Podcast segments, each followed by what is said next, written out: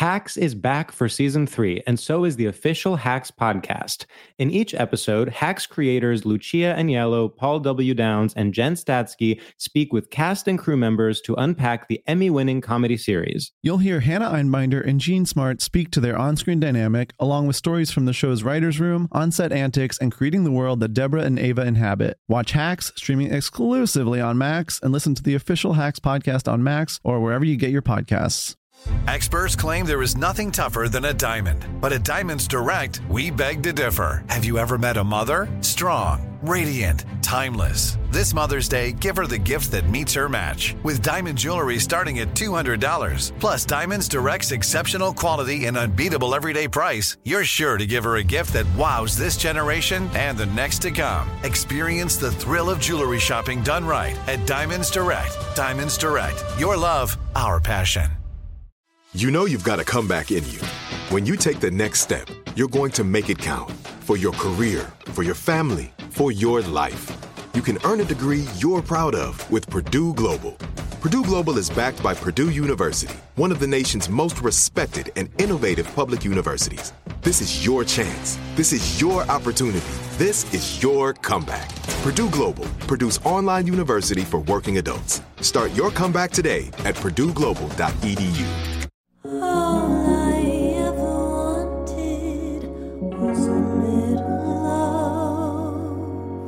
I want true romance, it's true. Hello and welcome to True Romance. This is Carolina Barlow. This is Devin Leary. Devin, we have a very special guest today, but before we get to her, we need to talk about uh, the new Sex in the City reboot. And just like that, And just like that, my husband is dead in the shower. that was the spoiler heard around the world because it seems that zero attempt was made whatsoever to hide that spoiler. Everywhere I looked the day the show came out, it was like, what about the Peloton? Big died on a Peloton. I was like, wait, does anyone care that we obviously just know what's going to happen? And then it kind of ruins the episode because the whole time they were like weirdly foreshadowing his death. Like she's like, you're really going to have another cigar? And he's like, yep. And then She's like, "Oh, you love the Peloton. Okay, I'm going to I'm going to go to a recital instead of going to the Hamptons. Okay?" They talk about their plans like the whole episode. But this is the thing the creators and writers of Sex and the City have a serious issue with potentially OCD related guilt complex because the whole storyline of the first movie was that because Miranda said something weird at the rehearsal dinner, Carrie's wedding didn't happen. So she blamed her whole wedding not happening on Miranda. And now, because Charlotte invited Carrie to a recital for her daughter, Big died. It's like, that's not how cause and effect works. He didn't die because Charlotte invited her to a recital and they didn't get not get married because Miranda said, You two are crazy to get married. Like they have this weird thing where they build storylines around like the idea that one person's actions can destroy someone's life. and for such a low stakes show, it's upsetting. I've also never had friendships where, if, for instance, Devin, when you have children one day and when they have a piano recital, I will have no qualms about saying, I'm not going. I love you. I love your child. I don't need to go to that. Okay, that's fine. But if you don't come to my 30th birthday, I will be upset about it. I, but that does not compare. I, That's and true. I wouldn't think your child would care about me going when she was like, but she, oh, and she keeps on saying the Manhattan School of Music. It's the Manhattan School of Music. Yeah. It just seems, as you said, Devin, I, I, I fear that Charlotte has forgotten what acting is. She definitely has. I actually liked her in the original show. Like I thought she was good at playing the like She's perky. funny. Like she's that girl that we all know that girl and she was good at it. She's struggling to get lines out in a way that doesn't sound like a teen that got pulled out of the mall to act in a commercial and has never Ooh, acted yeah. before. Like she's Good like comparison. and Carrie, will you be coming? Like she doesn't even know the proper like the tone. Like The she's like cadence. uh, yes, the cadence. Like she's like, Harry, don't do that. It's very confusing. And then, yeah, I felt like, I guess it's interesting that her storyline is that she has a not traditionally feminine daughter and wants her to be feminine. it makes her kind of seem like a Nazi. so they have two storylines like that. Like Miranda's is that she's thinks she's woke and she's not, which I like because it's like, all right, we all know that like she ran for what did she run for? Governor or mayor? Governor, right? President, no governor. Like we all know she ran for governor, so it's kind of funny to be like, "Oh, you think you're a woke lady, like pussy hat wearing lady, but you're really not." You think you're a woke pussy hat wearing son of a bitch? At the same time, these are women who have stayed living in Manhattan or Brooklyn, and I guess Miranda lives in like Chinatown for their whole like they're not that out of the loop that Charlotte would really be like, "You're not gonna wear a froofy dress." Like they don't live in Kansas. I, it, that was a little weird.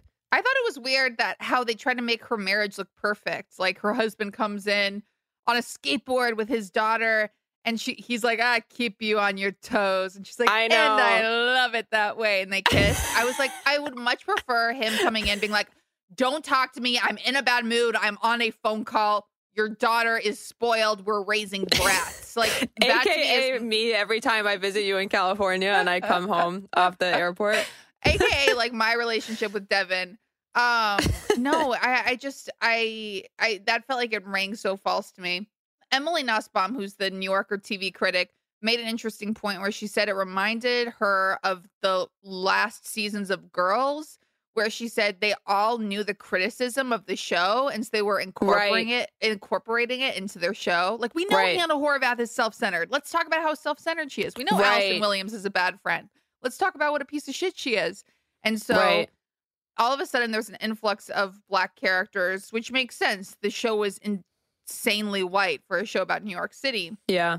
And we're talking about how Miranda's fake woke and how um obsessed they are with looks and all this stuff and you know heteronormative structures and etc. But there's just something that rings false. Will I watch every episode? Of course. I can't wait. Okay, and this is the other crazy thing. I tear up at parts. I normally would tear up at something like this, but I actually didn't. Um, When Samantha sent the flowers, I teared up. Which she obviously didn't. I was like, Kim Cattrall's probably laughing at this scene, being like, Yeah, right, I'll never fucking send you flowers a day in my life. I think I was mostly just distracted by, first of all, like the realization that Carrie is actually the enemy because she has married a billionaire. Like their apartment is that of a billionaire's. And so, She also has a podcast. I mean, Wow, where'd you get that idea? Where'd you get that idea, Carrie? Talking about relationships on a podcast. Interesting. Should I start calling you? What did they call her? The cis, the cis white woman of the podcast. That's you, Carolina, because you have curly Okay, hair. you're You have curly hair. I'm the other people. Okay. Devin's the minority because she's Irish, which we of course forget about. Yeah, everybody forgets about that. That's funny. I know. I was I was talking about getting my Irish passport yesterday and then I was like, so what do I do? Just like show proof that I'm Irish? And I was thinking like I would just show up and be like, "Look at me." Look at me. They'd be like, Oh, she's one of us. Wait, so in the in the realm of succession, which we're going to talk about next, it's like we're learning that billionaires. Well, some of us are learning. I guess some of us have known for a while how evil billionaires are, and then we're meant to root for Carrie living in this giant. Like fucking penthouse for just her and her husband. They don't have kids, but yet they need this giant ass place because he works in fine. Like I was like, oh, so they're horrible people, and no offense, but like, am I happy that he died on the Peloton? I don't know. And I just, that was like sudden. I was like, oh, okay, so you're billionaires who live in a penthouse and go to the Hamptons. Interesting. And you are yet the protagonists of this. That was distracting, as well as the pandemic buzzwords. The pandemic buzzwords were crazy, including Peloton. They were like, look, what's the most pandemic death we could do besides dying of COVID? Which they had a person who died of, like, they joked about a person who died of COVID, where the woman was like, my husband died of COVID and I couldn't even see him. And Carrie's I know. like, I was like, okay Oh, interesting plot point. but they're like they're like Bridgerton. Oh yeah, let's watch Bridgerton. Peloton, um, six feet apart. Like it just all the pandemic masturbation, all the pandemic buzzwords. Uh, I didn't. I don't think masturbation was a pandemic buzzword, but I did think it was. really funny Cigars that was a pandemic buzzword. I did Brady think it was is real- a pandemic buzzword. okay. Um, no one's listening to me. I did think it was really funny that on the podcast that she has, they ask her about masturbation, and she's like, "Um, excuse, pardon moi." I was like, "You were a sex columnist in New York for a hundred years, and you never, like, no one's ever talked to you about masturbation, and you're like terrified of the word." She was like, the content was a little bit too raunchy for me today. It's like, didn't you have someone pee on you? Wasn't that a thing? Asked to pee on you, which is one of my favorite episodes. To pee or not to pee, I'll never forget. Yeah. That okay. was So you're gonna do you're gonna do 9/11. pee pee pee pee poo poo jokes, but you're not gonna do masturbation. And then they like do this whole thing where she wants Big to masturbate. And again, meanwhile, we're like, so we're watching a man who's about to die. Like, I, it's just too much. I thought that scene was strangely very romantic, and yet, and yet, I thought I don't really want to watch this. I don't want to watch that. I think this is a good time to introduce your mom. Okay, I'll just say the only thing I will say that I wrote down in my notes is love Mario Cantone devastating Stanford. That's it. the lines that were funniest on the show were delivered by from Stanford, particularly when he says that Carrie's this generation's Jackie O because she's still serving looks after her husband's dead. I loved that. So, speaking of serving looks, Speaking of serving looks, now we're going to move into another HBO show. And in order to do that, I want to bring in our guest because she is a super fan of that and of me and of our podcast. I don't know about of Carolina, but Carolina's kind of the outlier in the situation. So, she thinks I'm family. please welcome back to the show uh, New York Times bestselling author and essayist, and famously my mom, Anne Leary. Howdy, guys. Howdy. howdy. Howdy. Howdy do. Howdy do. How do You buy How one do- miniature horse how and do you, you say howdy do? do. How, what How is this? Power do? of the dog? Okay. Um, so, mom, Yeah. can you get me a glass of water? No, I'm kidding. Um, welcome to the show. We haven't Thank seen you. since the summer. How are you doing? I'm doing well. I'm so excited that you asked me to be back on the show. And as you know, I'm a regular listener. Thank God. My mom isn't. Well, Your mom doesn't listen. listen? She doesn't listen uh, regularly. Neither. I don't think anyone in my family does. And I'm like, wow, you don't want to hear about my sex life anymore. Interesting. You know who listens to every single episode is my mother. She loves the show. And She does. Yeah, she she loves hearing about all your fun masturbating and your your fornicating. I mean, we're not that raunchy, mainly because we both um are just like I, I'm not going to call us losers, but I will say that like we we both like um weren't as sexually active as we would have been if like maybe we were hotter. You guys are super hot. What are you I talking know, about? no, no, I know, but we're not like. I mean, it, Devin and I have spoken about girls in New York. We know, and we're like, God, if we looked like that, we would be such. you'd be happy. You'd have so many STDs right I would now. have so many STDs. I would be as a hitting mom. the clubs. I once wished when I was in high school that guys could just have a little green light over their heads, like a Sims character, so I could know that like they were down, so I wouldn't have to be rejected. and I really understand that. They would have a green light and they would come up to you and go, Sababusima bourgeois. They That's what Sims stomp sound on like. the ground and pee their pants. I think Sabu Because most- that Sabu. gets them to the Uh, most- bathroom. Sabu Don't enough. most guys have a green light on their head if they're out and at a club? Yeah. Maybe in your experience, mom, but it's a little bit harder for us. Maybe in your experience. Maybe that's why you're married. Maybe that's why you're married, okay? Um, Okay, you two are gorgeous, and men are afraid to approach you. In my opinion. Okay, I That's am so true. taking that to the bank. They- Um, That's so And- true. Aside from a man, a man on the subway the other day who, without any fear at all, just walked right up to me and said, "You think you're better than me, bitch?" And I kept walking. That's that reminds funny. me of in being in New York and a man coming up to me when I was 13 saying, You only care about your mommy and your daddy. And me thinking, You're not wrong about that. Um, that's pretty much my world right now. Um, and it still is. Um, so you guys both watched the Succession finale last night. we I watched presume. it together. We did. We did. It's and important. I'll say one thing, and I'm not afraid to say it. Little too much talking for me during the viewing. Oh, Did I from talk too Anne much? Leary. There was there was some there was a few moments of group discussion during the during the show that I I could have done without, but that's okay. But I don't like talking during TV, so I was I doing that?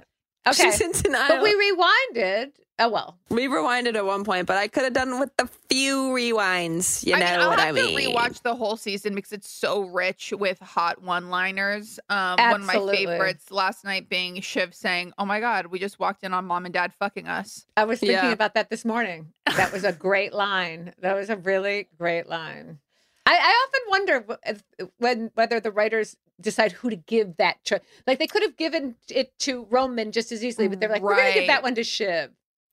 Well, Roman is really the tragic character of last night. Kendall is kind of saved because he finally confesses to the fact that he stood by uh, a waiter's death, and his siblings actually comfort him, which is like Mhm. a really like beautiful scene. I thought. Well, but also I love that they're behind. They're with the trash that's getting taken out. Like in the Yeah. Yeah. meantime, they're literally getting taken out, and they don't even know it.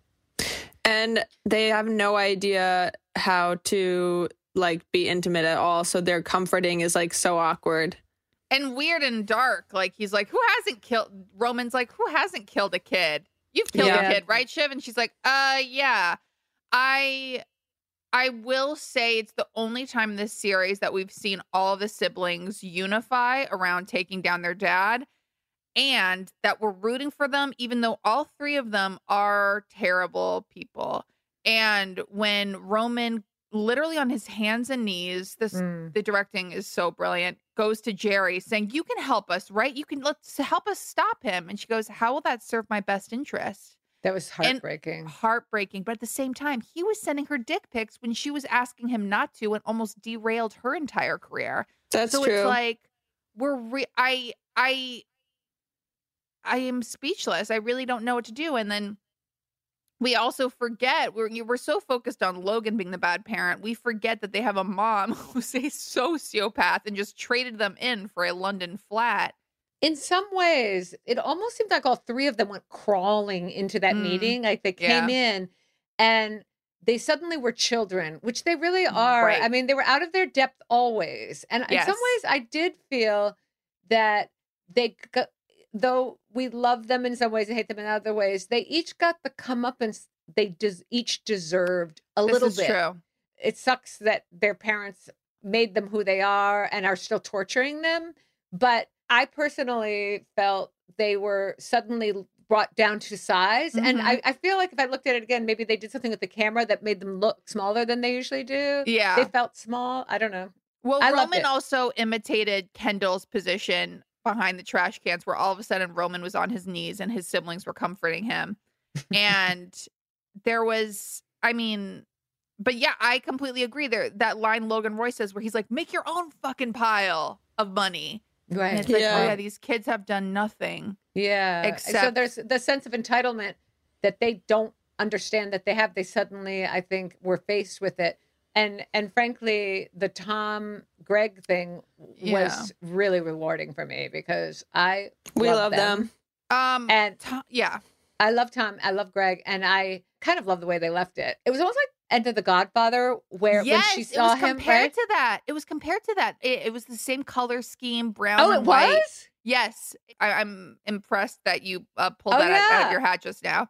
Well, just what it felt like when, you know, at the end of Godfather one, when One, yeah, when Diane Keaton, Diane Keaton. yeah, sees them through the door. She sees him. I just thought it was great watching Shiv's face when he comes and oh. Oof. hug her. He starts doing to her what he, she's always done to him, pretending Yes, he her- pretending. pretending he cares for her, and he Yeah. and he's just and she knows. Like she suddenly the look on her face, and that's where at what's the actress's name? Snook. Sarah, Snook. Snook. She that acting in that moment, her face, this thing of oh, like a like a rabbit caught in a trap, like an animal. She's done that to him their whole marriage. Suddenly, he just did it to her, and it's always going to be like that from now on. If she wants to have anything to do with the company, Yeah. Yeah. it's so I love that. There's been a power play their whole marriage that she's won until now. And he's always loved her, which makes this betrayal so much more potent because it's the first time he's really done something unloving to her. I don't think he loves her anymore, and he shouldn't.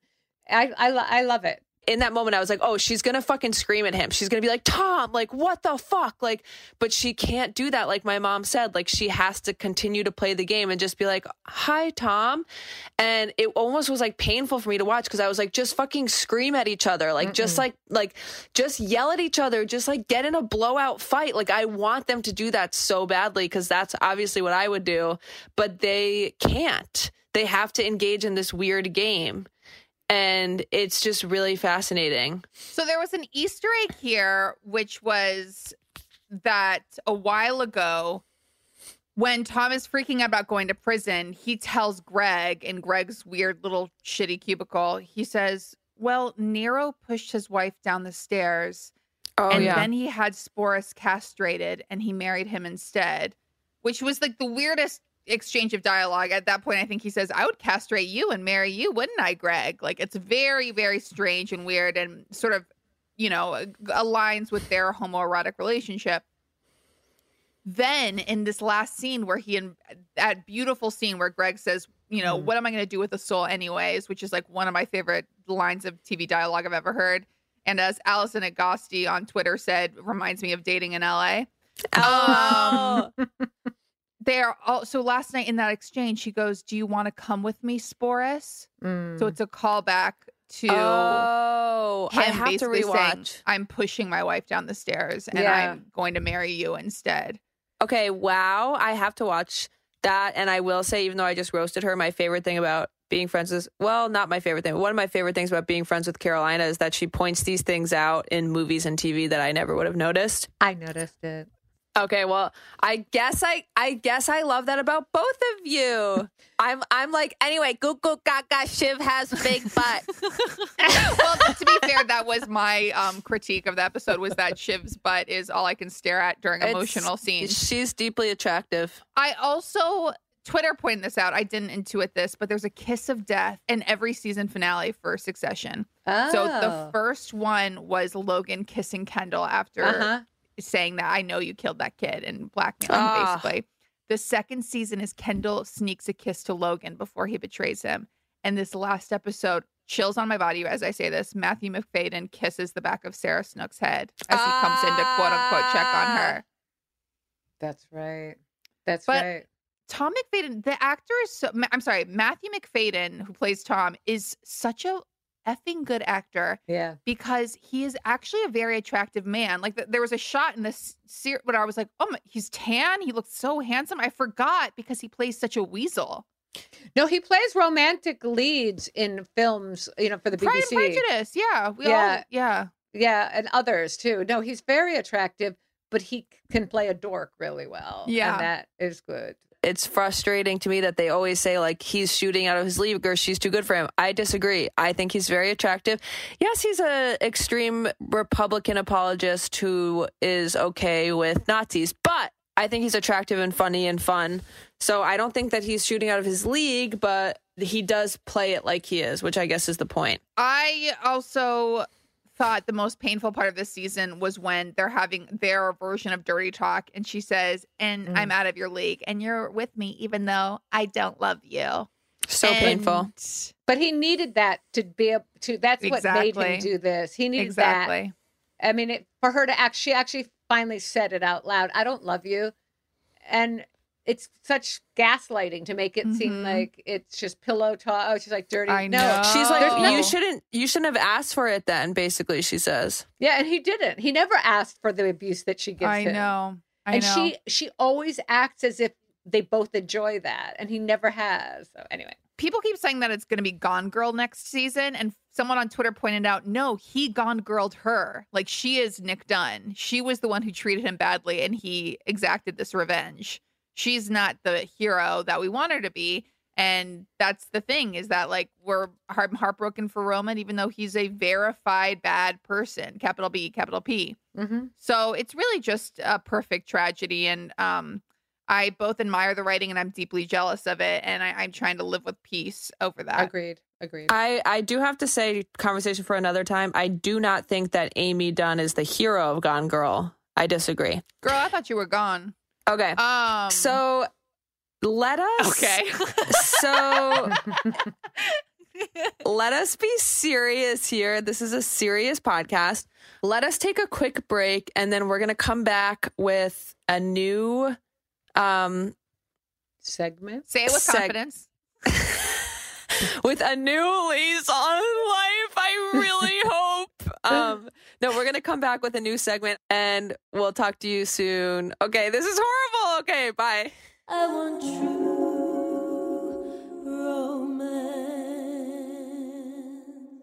Hacks is back for season three, and so is the official Hacks podcast. In each episode, Hacks creators Lucia Aniello, Paul W. Downs, and Jen Statsky speak with cast and crew members to unpack the Emmy winning comedy series.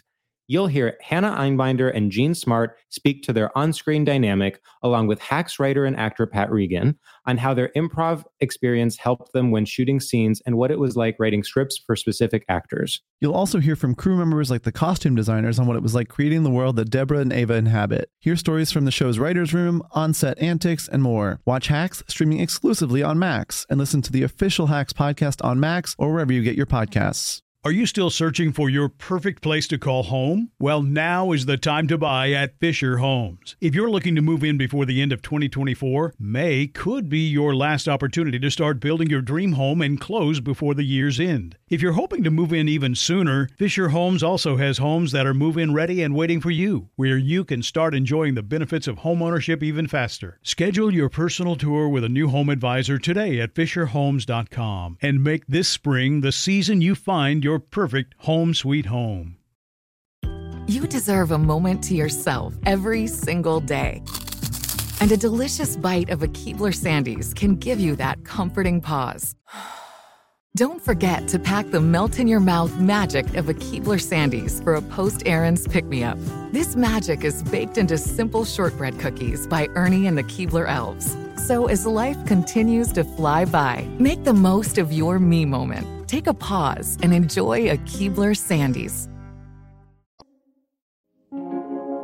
Welcome back to True Romance. So, we've decided to do a series of episodes about one of our favorite things that can often, quite often, be connected to romance. I would, I would argue, is maybe always connected to romance, but I have a sick mind, so that's yes. just me. So we, uh, so welcome to our first of a series of episodes of true crime romance, in which we will be having guests come on to tell us about their favorite crime story that is in their mind connected to romance. And we really thought who better, truly who better to start this series off than prominent Reddit commenter, member of many uh, private investigation services online, and the woman who herself stood across from me in the kitchen when I was a child and said, Wait, you don't know about the OJ case? oh my God. And told me it all. She is Anne Leary, and she's going to take us on a little journey today. Well, I have to say thank you guys, and also I, I'm just throwing it out there. I don't know why you need other guests to talk about true crime because I'm free every oh, week. Oh, And oh. I know all the crimes. But anyway, I'm just saying other people might. I I'm like an encyclopedia though. If, you just need a reference, you could just call me and I'll tell you the names, dates, whatever. it'll be I'm like obsessed. phone a mom instead of phone a friend. We're gonna phone Yes. a mom to I do in. remember a time. Mom. Hey, mom. I Mom. remember. I remember a time, and I wasn't even trying to be funny when Devin told me she had read about some crime, and I said in full like earnestness, "I am so proud that you share and are interested in my you know, share my love for true crime, like more than And your many other things." That's what I'm most proud. also not- ahead. just yesterday we my mom was talking about like whether or not it's appropriate to send very long text messages. We don't need to go into why she was asking that but she was saying like is it weird to send long text messages? And i said no it's not but i do remember a dinner one night where I actually was with Carolina and our other friend Peter Kelly, and I received several very long messages from my mom. And when I took a quick glance, I did see a photo of the Kennedy assassination with different characters circled. And some sort of commentary about like the this woman here is is pictured like this in this photo, but not another photo. And I just said, I can't do it right now. Just right now, I'm eating Right dinner. now? Can't get into the Kennedy assassination right now. Maybe over dessert. Grassy knoll discussions are always current, and I'm surprised. I was a little disappointed because I felt like you could stop the dinner to talk to me about that. Even though Well, is the grassy knoll what you're here to talk about today, or do you have a No. different a romance related case in mind? Yes, I've many. So yeah, my favorite cases are always. I love. I actually looked up crime of passion to prepare for this because it's a term, and it used to be a legal defense in this country and in other countries. In Italy, right? In Italy, in Latin America, it's isn't that funny? I think in very um, maybe Catholic Romantic. countries, ro- romantic, passionate countries. Um, it, it was a defense that if you found your lover, usually a man found his wife in bed and he killed the guy, it was a it wouldn't maybe let you walk free, but you it wasn't murder because it wasn't premeditated. You kind of had justification. It was almost like what we would call now self defense, like you know. But but but there are crimes of passion, and those are the ones I'm most fascinated by. I think the one I'm most obsessed with now, and now I'm remembering we might have talked about this before, was the Lori Vallow Chad Daybell case. Are you familiar? I don't think we did. Okay. Well, I'm not going to talk about it too much because it's too involved. And there are probably 30 podcasts devoted to this one crime. But what's great about today's world is that these people haven't even gone to trial yet, but every day there's, you know, people are deep diving into their past. And anyway, it's about a uh, a cult, a Mormon offshoot. It's not uh, the LDS Church wants everyone to know these are not LDS. You know, these people aren't typical LDS people. They always say that though, don't they? I, I think so, but my interest isn't in the LDS aspect of it, and this truly was an offshoot. The, these people believed in they were they were preppers. They were and so there was like Like overlaps doomsday with preppers? they were doomsday preppers, which is an overlap. Other religions believe in the rapture and doomsday. So they were doomsday preppers. And this Chad Daybell decided he was a visionary, that he received visions from God or something. And well, eh, I can't go into all the details. Well, just just give us the basics. Like, okay, so let's start with who is Lori Vallow and who is Chad Daybell, and how did they come together? Where they? What's their meet cute? Yeah. well, they're meet cute. Let me just say where they are now. She's in a federal mental facility because they're assessing whether she can stand trial, and he's in a federal penitentiary. They are on trial for the murder of their current spouses, the murder of her two children, which, who were found in his backyard, little one seven years old and one 16 years old. And she is implicated in the murder of a previous husband for life insurance. And, um, oh, and her brother and other people, multiple murders, multiple And murders. he killed his wife too. Yes. Well, yes, both of their they, they so they they fell in love with each other. They were both um kind of these cult lead, lead they had the cult following among the small group of people. It was called Preparing a People. I relate. Okay. Yeah, and they believed in zombies. Chad started getting visions of who was zombies and who who were not zombies, and they would say, "Well, my husband, my wife's a zombie now, and a zombie means her soul left her body, and that's just a stranger there. And the sooner you kill the body, the happier the person will be. And then they just kill the people. So anyway, it's endless.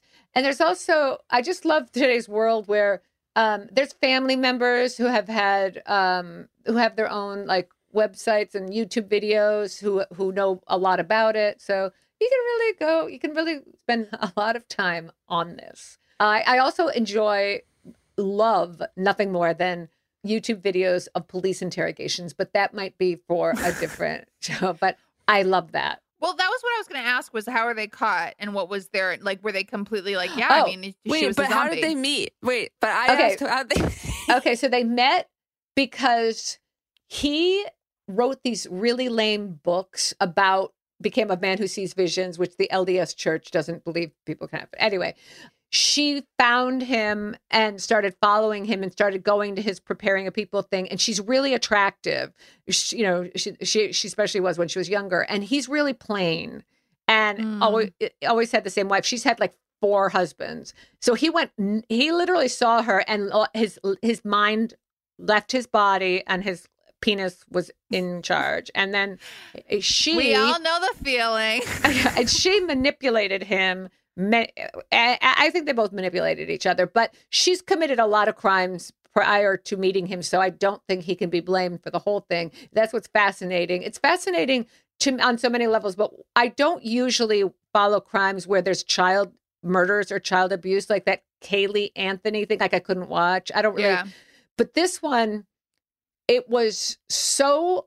I didn't. So the reason everyone found out about it and we were following it before we knew the children were dead the grandparents wanted to see the children and she said no you know they're visiting this person. She was lying about where the children were and for months she wouldn't say where the children were and then she married killed her husband that he killed his wife eh, they did it all in front of the police and then they finally found the bodies and then In front of the, eh, how do you, what do you mean in front of the police? so they were arrested and still said we the children are safe. We we we just don't want to say where they are Mm. and so it's all there's many podcasts i will recommend one called hidden true crime and this podcast goes deep into this and the husband is a forensic psychiatrist he's from he went to princeton and she's a journalist and they really go into he talks a lot about why people are interested in true crime because it, it his thing is it really we can't really understand humanity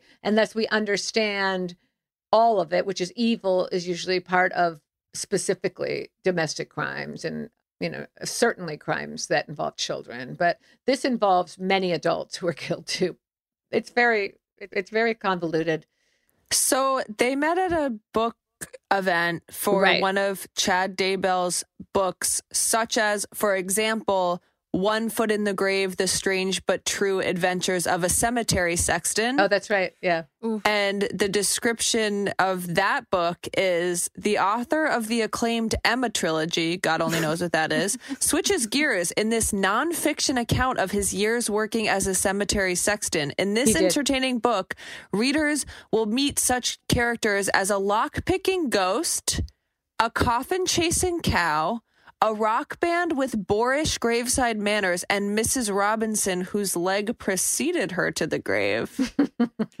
so, This- this, is a yeah. nonfiction account of a lock picking ghost. he's a dork and he's not the brightest bulb A dork is a generous term. he's not the brightest bulb but his whole shtick is that he had His two whole near shtick. You have His to- whole the- serial killing shtick. the, the reason he's able to see beyond the veil, so he can see into the next world because he had two near death experiences. And I'm not kidding. The near death experiences one was he was in the ocean and a wave came and his back was skinned a little bit.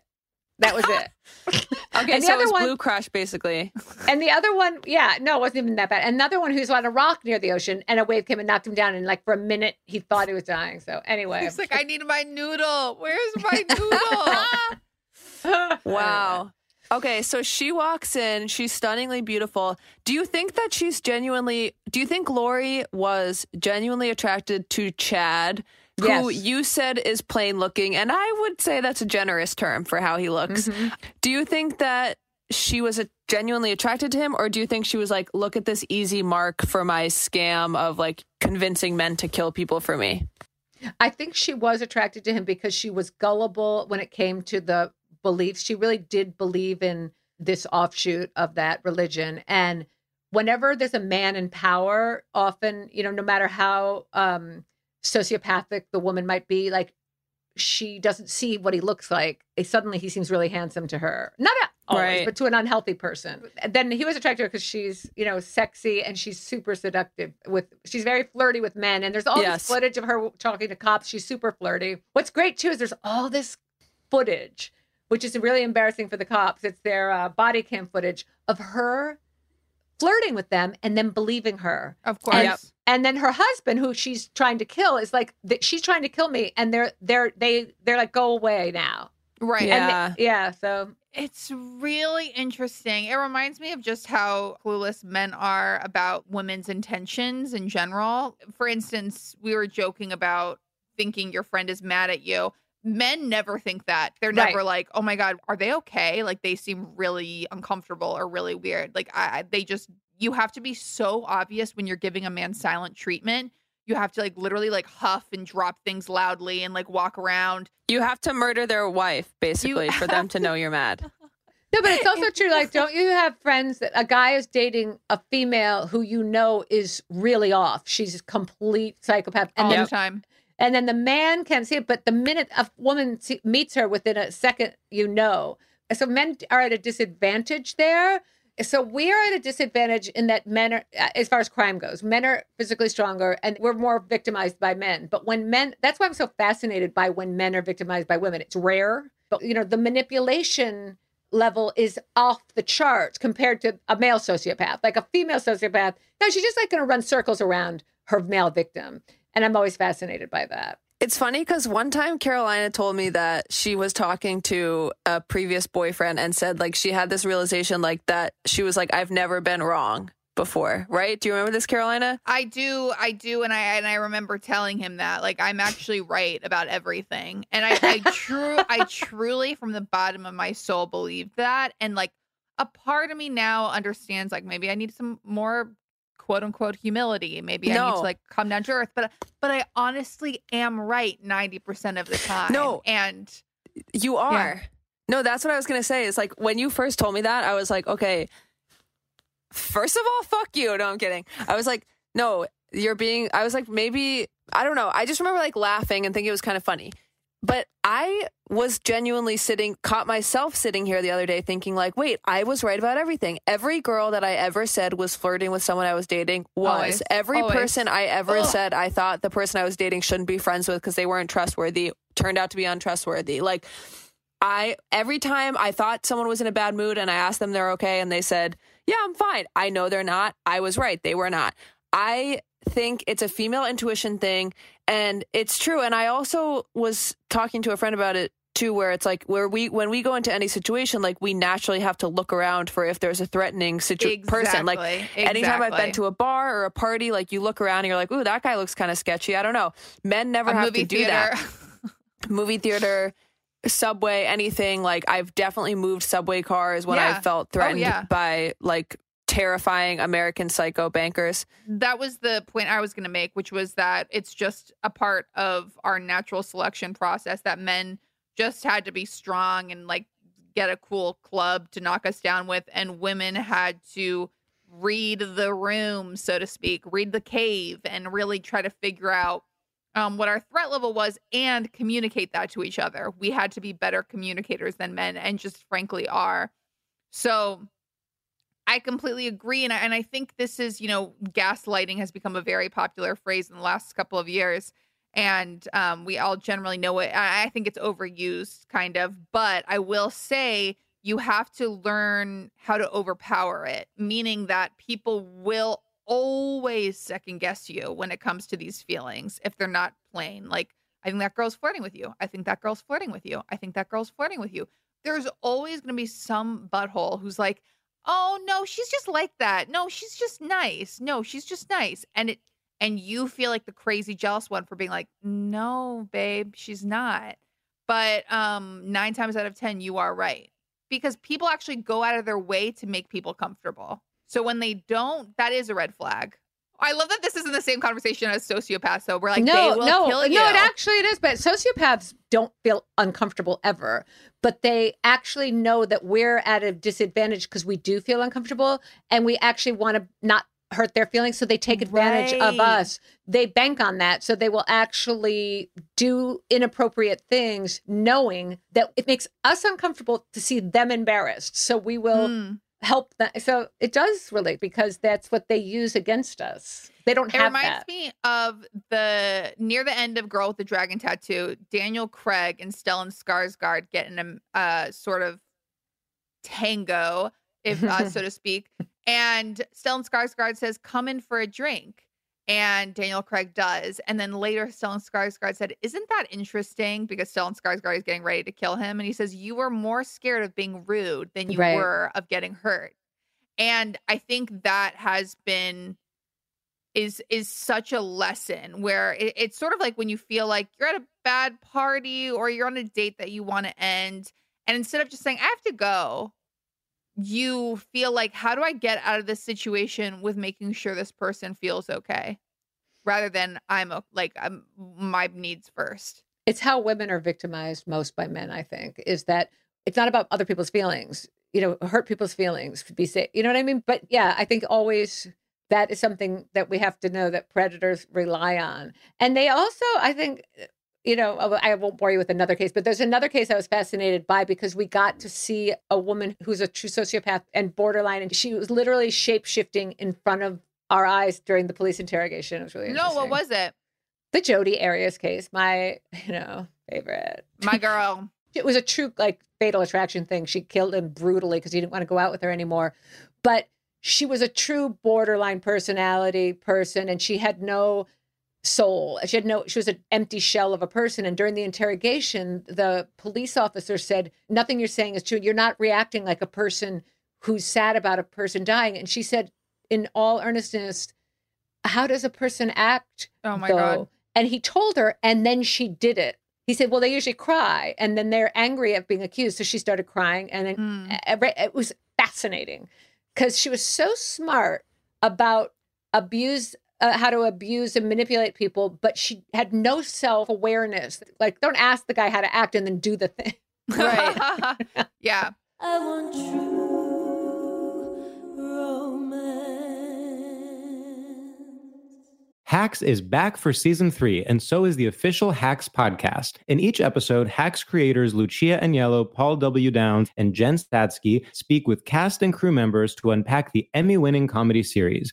You'll hear Hannah Einbinder and Jean Smart speak to their on screen dynamic, along with Hacks writer and actor Pat Regan, on how their improv experience helped them when shooting scenes and what it was like writing scripts for specific actors. You'll also hear from crew members like the costume designers on what it was like creating the world that Deborah and Ava inhabit. Hear stories from the show's writer's room, on set antics, and more. Watch Hacks streaming exclusively on Max and listen to the official Hacks podcast on Max or wherever you get your podcasts. Are you still searching for your perfect place to call home? Well, now is the time to buy at Fisher Homes. If you're looking to move in before the end of 2024, May could be your last opportunity to start building your dream home and close before the year's end. If you're hoping to move in even sooner, Fisher Homes also has homes that are move in ready and waiting for you, where you can start enjoying the benefits of homeownership even faster. Schedule your personal tour with a new home advisor today at FisherHomes.com and make this spring the season you find your perfect home sweet home.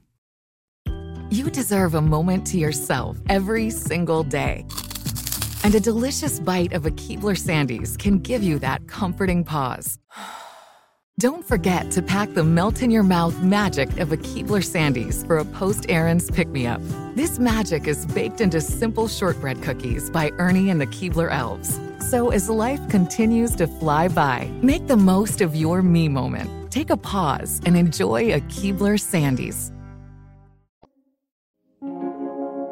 So I remember one detail that you pointed out to me that was really interesting about Lori was how she shapeshifted and how when she called Chad from prison, she talked in this weird like baby talk to him. Uh, no, no, Can no, you no. can you get into that a little bit? there's a term in the LDS church which has to do with being sweet or talking sweet. And it's how Mormon women are supposed to be sweet and subservient. And so they do all, they all have, talk differently when, especially when public speaking. And they have a very childish kind of way of speaking. But when you see on the body cam, when she's talking to police, she has a different thing, you know, so that's not really her way. But Right. yeah, she did a very. You're right, Devin. Yeah, she she does a whole very baby talk almost with him. There was like a recorded prison pr- phone call where she was like, "Do you want me to pray for you?" Yeah, it was really, really. It's so dark. I mean, her kids are dead. It was dark. It's dark. Yeah, that baby talk is dark in general. I mean, when you think about it, talking like a baby to your boyfriend or girlfriend, Who and killed I, your children? who killed you? I mean, yeah, there's there's a deeper level to that one. But I remember, and I may have shared this on the pod before, but I was at a party and this couple that I knew at the time, the girlfriend ran up to her boyfriend and she said, I have tacos. And she was holding tacos in her hand. And he said, Ooh, are they delicious? No. and Oh I was God. like, I I remember being like, if if I am single forever and the alternative is being in a relationship like this, I would take singlehood any day of the week because this is that's dark. You are going to you look like you got a lobotomy. Yeah. Mm. It is really dark. If I was in that situation, I might call up a good old quirky cemetery sexton who could uh, step they're and help me out. They are zombies. I can see that soul leaving that body. Another question I have. So, mom, you were talking about the family members of the victims, and I specifically remember the family of Lori's husband, who she manipulated her brother into killing her husband for her so she could marry Mhm. Chad, if I understand correctly. So, what has his family's commentary been like? What is there a general vibe of like, we wish to God our son didn't date this woman? Like, is that the vibe? her most recent husband she killed, who was the father of those children, his sister and brother-in-law were the ones that brought it to the police attention. These children are missing. Where are the children? Where are the children? Right. But Lori was married before to a man who's dead, whose name was Joseph Ryan. And Joseph Uh-huh. Ryan's sister, she works in analytics. If you want to find her, she's on, it's called Annie, Ann, like me, A N N I E, Lytics, like analytics. And she does a lot of work that has nothing to do with crime, but her brother was Joseph Ryan, another one of Lori Vallow's victims. So she did a lot of uh, YouTube videos about it. She's amazing. And um, so, yeah, sh- uh, what was the question, Devin? About, oh, yeah, so the family members have been involved. And I think you brought this up because I like left a family dinner because she was doing a YouTube live one night. and I Yes, was you like, did. Annie, Annie Ryan's doing a YouTube live, but she was married to another victim. She's, Lori has murdered at least two husbands for life insurance. She's had four husbands. There might, she might have murdered. So, yeah. Why is life insurance allowed? I don't understand because I, I mean, it's really a motive in many crimes. My question is like, did this devolve? Like, was this like the type of thing where like she came to a Thanksgiving and they were like, "Ooh, I don't know about her. Like, she's a little much," and then it uh, evolved into like, and then she murdered everyone, or did they love her? No, everything is strange about this case, Devin. Everything. Like, um, she didn't have red flags. Women liked her. She had female friends that really liked her, and the people thought she was a And great it was. Carolina. I Carolina really was her her. best female friend. I threw her a, uh bridal shower for each wedding.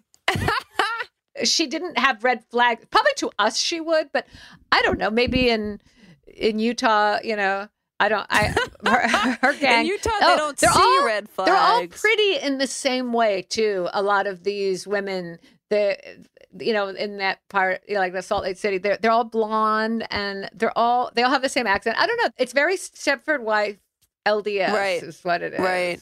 So they all loved her, and then it was like the shocking turn. Did they believe her about what happened to her husbands? Well, what then later they looked back and thought, oh yeah, that was weird. They looked back and then they saw, well, you know, now, you know, I because she was, you know, but but yeah, she she fooled a lot of people. So She's that a is also a thing that guys do is that after the fact, when everything's been fucking revealed, they're like, I guess it was weird how many times she was married and that her husbands did tend to disappear.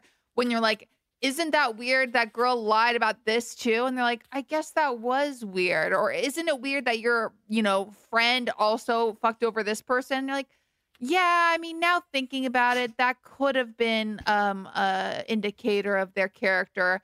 Also, men calling women crazy, which they do all the time, and men will tend to, if there's a breakup, say, well, she was crazy, but the truth is they There's- often it is don't the Jodi Arias case. they're honestly usually the people they call her crazy are just normal, but the the, the truly crazy people they don't see. Right. Yeah. You well, when you're a sociopath and not a lot affects you, as you were explaining.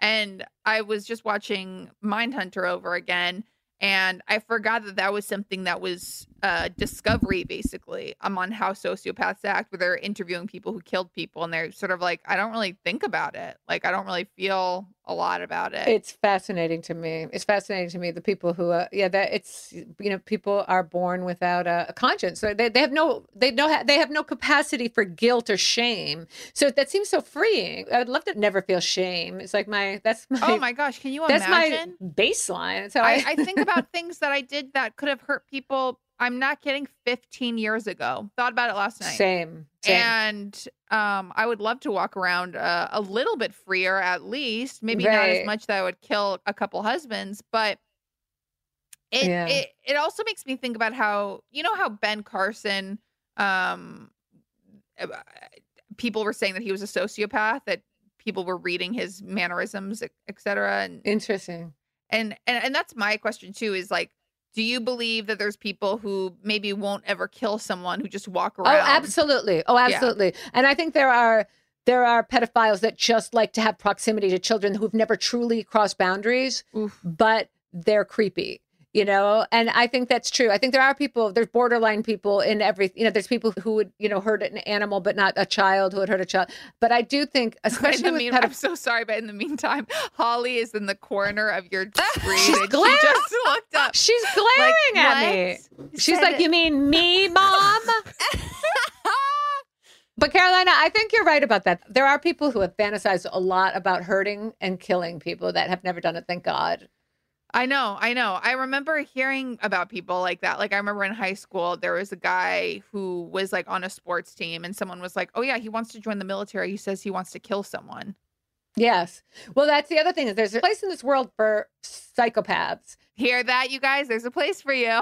Yeah. So, like, the number one careers for people who test as psychopaths is like a Navy SEAL or a surgeon or a, a lawyer. Because you know they're they're people who really don't want e- it's almost like the Dexter thing. It's like they they just have no qualms about hurting others. So why not use it in a positive way? So they have no fear. They have a really high pain threshold. They have all this you know they don't mind cutting people open but aren't evil. Yeah. It's interesting because that is what I said when I interviewed to be Carolina's sidekick on this podcast. I said, I actually have no qualms about hurting you, insulting you, cutting you open. So I think I would make the perfect sidekick. And I think she has been regretting that decision every she day. did say, "I'm not evil though," and she added the little purple devil smiling emoji. I said, I'm not evil. There's a space for me. It's occurring to me now. So I obviously I looked up Chad's book, Chad Daybell's book, and I noticed on his good he has a On his- Goodreads t- don't tell me he has a Goodreads page on his Goodreads Good- page. There's a Mom, giveaway. his author photo. By the way, my mom is an author. She just before this podcast, she showed me her new author photo and she's like, "Do you like this?" Well, here's some perspective, mom. his Goodreads author profile photo is his mugshot. And it says Chad Daybell was born 1968 in Pro- Provo, Utah. He married Tamara Tammy Douglas in Utah in March 9, 1990. After graduating from BYU in 1992 with a BA in journalism, Daybell worked as a cemetery sexton casually before establishing his end of days publisher, Spring Creek Book Company, with his wife, a graphic artist and manager. Chad and Tammy had five children. And in t- 2015, Chad Daybell allegedly twice heard a voice telling him to relocate to Rexburg, Idaho. He and Tammy moved there from Utah in June, and then Tammy passed away in 2019. so basically, away. she passed away October 20th, 2019. Chad Daybell married Lori Vallow on November 5th, 2019. yeah So, they married two weeks after she passed away first of all, how the hell is this someone's like Goodreads page? Because someone had to write this, and like Someone who had to wrote wait that this? Like, bio. Who was uh, like, okay, so the bio all right is i wrote it i wrote it i didn't have anything else to do i, did I not- like to. i They're- finished they're- my book i wrote the thing Sorry. whoever wrote it, you can see that they're really trying to be fair, maybe overly so. Like They're like, okay, allegedly, she passed away. allegedly he saw things like that. Allegedly is doing some heavy lifting. You mean allegedly he twice heard a voice telling him to relocate to Idaho, where he later somehow Kill- lost his wife to a random passing away and then proposed to his girlfriend. It's very fascinating that this can exist. Meanwhile, I don't even have a website. Really? This guy gets a website and a bio, and I don't even have a website. I will say Um, his bio is longer than mine, and and and that does have something than to do with my accomplishments. I'm like, oh, I'm like, You oh, know. assistant for eight years and now has a podcast. And he's like, I started a publisher on my own for end of days books. Yeah he self-published his books and he's got a goodreads page. Eh, whatever. So I'm they so he's in jail and she's in this hospital. Do you think they have any interaction at all, mom? to one another? I don't know. Uh, it looks right now like they're going to turn on each other and we think already in the, like the pretrial Oh. series chad's lawyer is trying to make it look like chad was her victim. He fell prey to her maniacal like sociopath or psychopath psychopathy and she's going to say the same thing about him there's another character which is her brother who was the actual assassin of all the people he's dead now too so they're going to blame it all on alex her Oof. brother A lot of dead Wait, people. so he assassinated Tammy and the children and uh, he admitted to killing Charles, her husband, and was let go because he said it was self defense. I mean, it, it- it's just a lot, guys. It's a lot. A lot. does Lori have any actual direct blood on her hands? Like, did she kill anyone herself? And did Chad kill anyone herself, or was it all the brother? That's what we don't know, but we Okay. will find out when there's a trial because there's a lot of forensics that haven't been released. But it does look like her brother, her brother definitely was. His phone pinged where the kids were buried, and so did Chad's. You can't get away with crimes, kids. Don't bring your phones to the bodies. They ping. Okay. Okay. I'll leave you with that. And thank you for having me on. And I'll just tell you, I met a super fan of yours. Uh, somebody came up and said, I'm really embarrassed. I hope you don't mind. And I thought she was about to compliment me on something I wrote. and she said, I'm a huge fan of your daughter's podcast. I listen to it every week. Love, love, love. So passing that on, guys, they're now they're now like accosting me on the streets, your fans. Okay, but was she a zombie? That's what I need she to know. She might have been a zombie. She It's so hard to say these days. It's hard to say, but I think she was real. I think she was human. I think she was human. I think she was still among the living. We are so lucky to have this wealth of knowledge only a phone call away, or in Devin's case, a room away. And Yes. um, we hope we didn't traumatize Holly, uh, your dog in the corner. Um, Well, thanks for but having I me think on, she's guys. seen a lot. she Yeah. has. She's Well- killed a few chipmunks and stuff too. Thus concludes part one of our true crime, true romance series. And tune in next week. Thank you, Mom.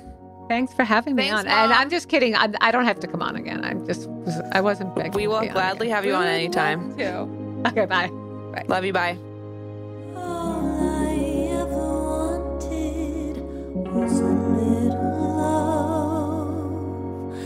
I want true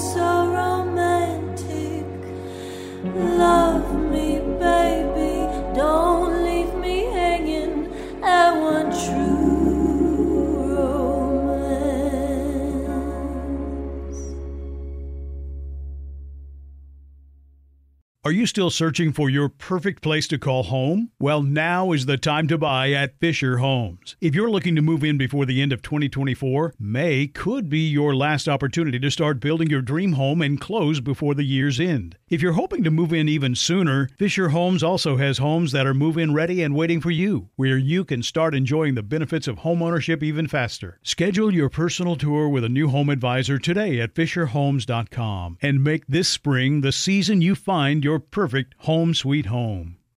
Whether you're a savvy spender maximizing your savings with cashback rewards, a thrifty rate watcher seeking the lowest interest, or a travel enthusiast looking for extraordinary perks, Kemba Financial Credit Union has a visa to complement your lifestyle and unique needs. Apply today at Kemba.org to unlock a limited time 2% cash back on purchases and pay 0% interest on balance transfers for an entire year with a new visa from Kemba. You deserve a card that works for you. Restrictions apply. Offer ends June 30th, 2024. Hey, have you ever used CheapOair? For years, and I really like it. With CheapOair, you can book online, use their app, or even over the phone. They've got great prices on over 500 airlines and millions of accommodations. They're my go to for travel planning. And if you join their Club Miles program, you can earn points to save on the cost of your travel. Book on the app, and you get double points. Sounds like it's time I tried CheapOair. Call CheapOair at 855-247-3279 or visit cheapoair.com slash podcast.